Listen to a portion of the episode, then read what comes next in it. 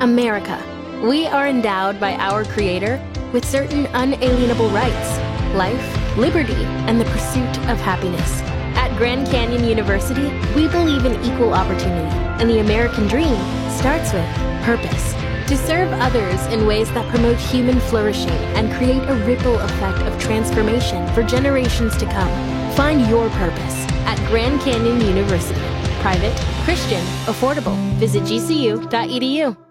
I'm John Tesh. Maura Miles helps you work smarter, not harder, during your workday on Star 96.7. If you're looking forward to a big first date, let's make sure you don't make a big mistake. The researchers are out with the top 10 list of the top turnoffs on a first date, and they begin with number 10, treating the server poorly. If you're not kind to the waiter or waitress, that can be a huge turnoff. We've talked about this before. 37% say that's the case. Complaining, just whining or complaining about anything, that's number 9. Talking badly about your ex, some of the respondents even said talking about your ex at all on the first date can be a big no no. Number seven, if you're checking out other people while you're supposed to be checking out this new person, that's pretty rude. Number six, if you're controlling, like you've got to say how everything's going to go and not flexible. Or number five, if you're bragging, 50% say, mm that is a no go. And a non starter, if you get too drunk on that first date or you appear high. If you are constantly looking at your phone, that's in the top three. Almost 60% say that's a no no. Bad manners can kill it. Three out of four people say that. And the number one first day turnoff is poor hygiene. So look and smell good.